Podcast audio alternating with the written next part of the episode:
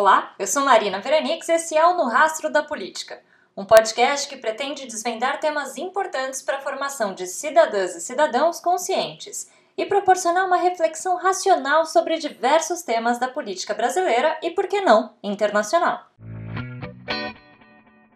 Em um ambiente muito polarizado como o que estamos vivendo no Brasil, é comum a gente escutar e ver nas ruas pedido de fechamento do Congresso Nacional ou ofensas direcionadas aos ministros do Supremo Tribunal Federal. Essas atitudes são relacionadas à crise de representatividade dos políticos atuais. A população não vê mais nessas figuras as características necessárias para representá-la. Mas qual é a importância desses órgãos para o funcionamento do Estado brasileiro? Como eles se dividem? Qual é a função de cada um deles? E como eles se comunicam entre si? Teria o presidente da República o poder de fechar o Congresso Nacional? Ou poderia o Congresso Nacional afastar um presidente? Essas são as perguntas que tentaremos responder no episódio dessa semana. Fiquem comigo. O nascimento da teoria da tripartição de poderes, como quase tudo na política, teve início lá na Grécia Antiga, com a publicação do livro Política de Aristóteles. Ele identificou a existência de três funções distintas exercidas pelo poder soberano: a função de elaborar normas gerais e abstratas, que conhecemos como uma função legislativa, a função de aplicar essas normas gerais nos casos concretos, que é a função executiva, e a função de dirimir conflitos que possam surgir da aplicação de tais normas, que é a função de julgamento ou a função do judiciário. Embora Aristóteles, ao diferenciar essas funções, não tivesse expectativas de criar um novo sistema, uma nova forma de organização dos governos, ele acendeu uma luzinha que persistiu acesa até o século 17 e 18 sobre como o poder central poderia ser controlado. Iluminado pela luzinha de Aristóteles, em 1748 o francês Montesquieu publicou a obra Do Espírito das Leis, na qual propunha que as três funções, administrativa, executiva e judiciária, não podiam ser exercidas pelo mesmo órgão pela mesma pessoa, uma vez que não iam existir limites para essa atuação. Montesquieu elaborou uma concepção de que deveriam existir três órgãos estatais distintos e que cada um seria responsável por uma função do Estado. Eles seriam independentes entre si, sem existir nenhuma subordinação entre eles. Essa estrutura permitia um controle recíproco e automático entre esses órgãos. De forma simplificada, na visão do Montesquieu, cada vez que um desses três órgãos começasse a ultrapassar o seu campo de ação e adentrar no campo do outro, aquele que se sentisse invadido ia gritar: Ei, peraí, essa função é minha, fica aí no teu quadrado. Esse mecanismo de controle recíproco é o que a gente costuma chamar de sistema de freios e contrapesos. Vale aqui lembrar que Montesquieu escreveu esse livro enquanto a França ainda vivia uma monarquia. Então o rei era responsável por administrar o reino, criar as leis que vigoravam naquele reino e julgar os que desobedecessem. Mas vamos supor que o rei matasse alguém, por exemplo. Ele seria julgado conforme as regras daquele reino, mas quem ia ser o juiz? Então, o próprio rei. E quem poderia controlar o rei? Ninguém, né? E para quem era bom esse sistema? Para os súditos ou para o rei? obviamente, para o rei, mas quem estava em maior número? Os súditos. Então não demorou muito tempo para que os súditos se organizassem e tirassem o rei do poder no movimento que ficou conhecido como a Revolução Francesa. A Revolução Francesa presenteou o mundo com um documento chamado a Declaração dos Direitos do Homem e do Cidadão, que, entre muitas coisas, definia que o Estado deveria ser regido por uma Constituição e qualquer Constituição que não previsse a separação de poderes não ia ter valor. Daquele momento para cá, esse formato de Estado organizado em três órgãos independentes dominou o mundo ocidental. Eu queria deixar bem claro aqui que a tripartição de poderes, além de ter como objetivo aumentar a eficiência do Estado pela distribuição de atribuição entre os órgãos especializados, ou seja, distribuir para o executivo questões administrativas ou para o judiciário decisões sobre conflitos, esse formato tem como principal função evitar a formação de poderes absolutos. Isso porque, se um dos poderes, um dos líderes, quiser expandir suas atribuições, como, por exemplo, pode acontecer se o presidente, o chefe do executivo, decidir fechar o Congresso Nacional ou interferir em decisões judiciais, os outros órgãos, nesse caso o legislativo e o judiciário, têm mecanismos para frear esse presidente. A gente vai tentar aqui definir as atribuições de cada um dos poderes de uma forma bem breve e simples. Cabe ao Poder Executivo a administração do Estado. Então, observando as normas vigentes no país, cabe ao Executivo executar as leis, propor planos de ação e administrar os interesses públicos. Esse poder é exercido no âmbito federal pelo Presidente da República, pelos seus ministros e secretários que por ele são indicados. É a ele que competem os atos de chefia do Estado quando exerce a titularidade das relações internacionais e de governo e quando assume as relações políticas e econômicas. Além disso, o presidente dialoga diretamente com o legislativo, tendo o poder de sancionar ou rejeitar uma lei aprovada pelo Congresso Nacional. Já na esfera estadual, o poder executivo se concentra nos governadores e seus secretários estaduais. Na esfera municipal, no prefeito e nos seus secretários municipais. No Brasil, a forma republicana e o sistema presidencialista de governo são marcados pela temporalidade e a eletividade do cargo do chefe do executivo, em qualquer um dos âmbitos, ou seja, presidente, governadores e prefeitos são eleitos de forma direta e têm mandatos de quatro anos, renováveis por mais quatro nos casos de reeleição. Ao legislativo cabe legislar, ou seja, criar e aprovar leis, além de fiscalizar o executivo, sendo ambas as funções igualmente importantes.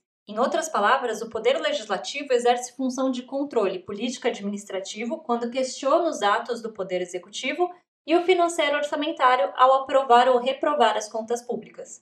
Esse poder é exercido pelos deputados federais e senadores no âmbito federal, pelos deputados estaduais no âmbito estadual e pelos vereadores no âmbito municipal. Nos estados, o poder legislativo é representado e exercido na Assembleia Legislativa, constituída pelos deputados estaduais, eleitos no sistema proporcional por voto direto e secreto, tendo a legislatura a duração de quatro anos.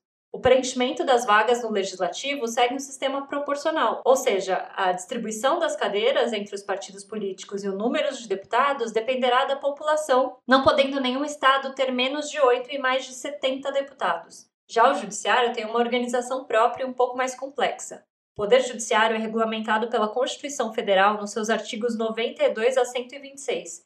Ele é constituído de diversos órgãos, como o Supremo Tribunal Federal, que é o topo dessa hierarquia. O Supremo Tribunal Federal é composto por 11 ministros indicados pelo presidente da República e aprovados pelo Senado Federal. O Supremo Tribunal Federal é conhecido como o guardião da Constituição Federal é a ele que cabe analisar as questões constitucionais do país. Embaixo do STF está o Supremo Tribunal de Justiça, o STJ, responsável por fazer uma interpretação uniforme da legislação federal. O STJ uniformiza o direito nacional infraconstitucional, ou seja, as leis que estão abaixo da Constituição Federal. Ele é composto por 33 ministros nomeados pelo presidente da República a partir de uma lista tríplice elaborada pela própria Corte. Os ministros do STJ também têm de ser aprovados pelo Senado antes da nomeação pelo presidente.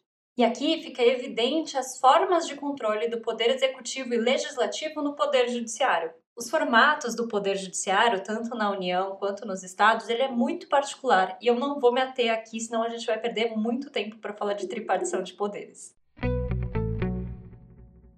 Então, eu vou tentar aqui dar alguns exemplos para exemplificar a relação de controle entre os poderes e como o trabalho de um depende intrinsecamente do trabalho do outro.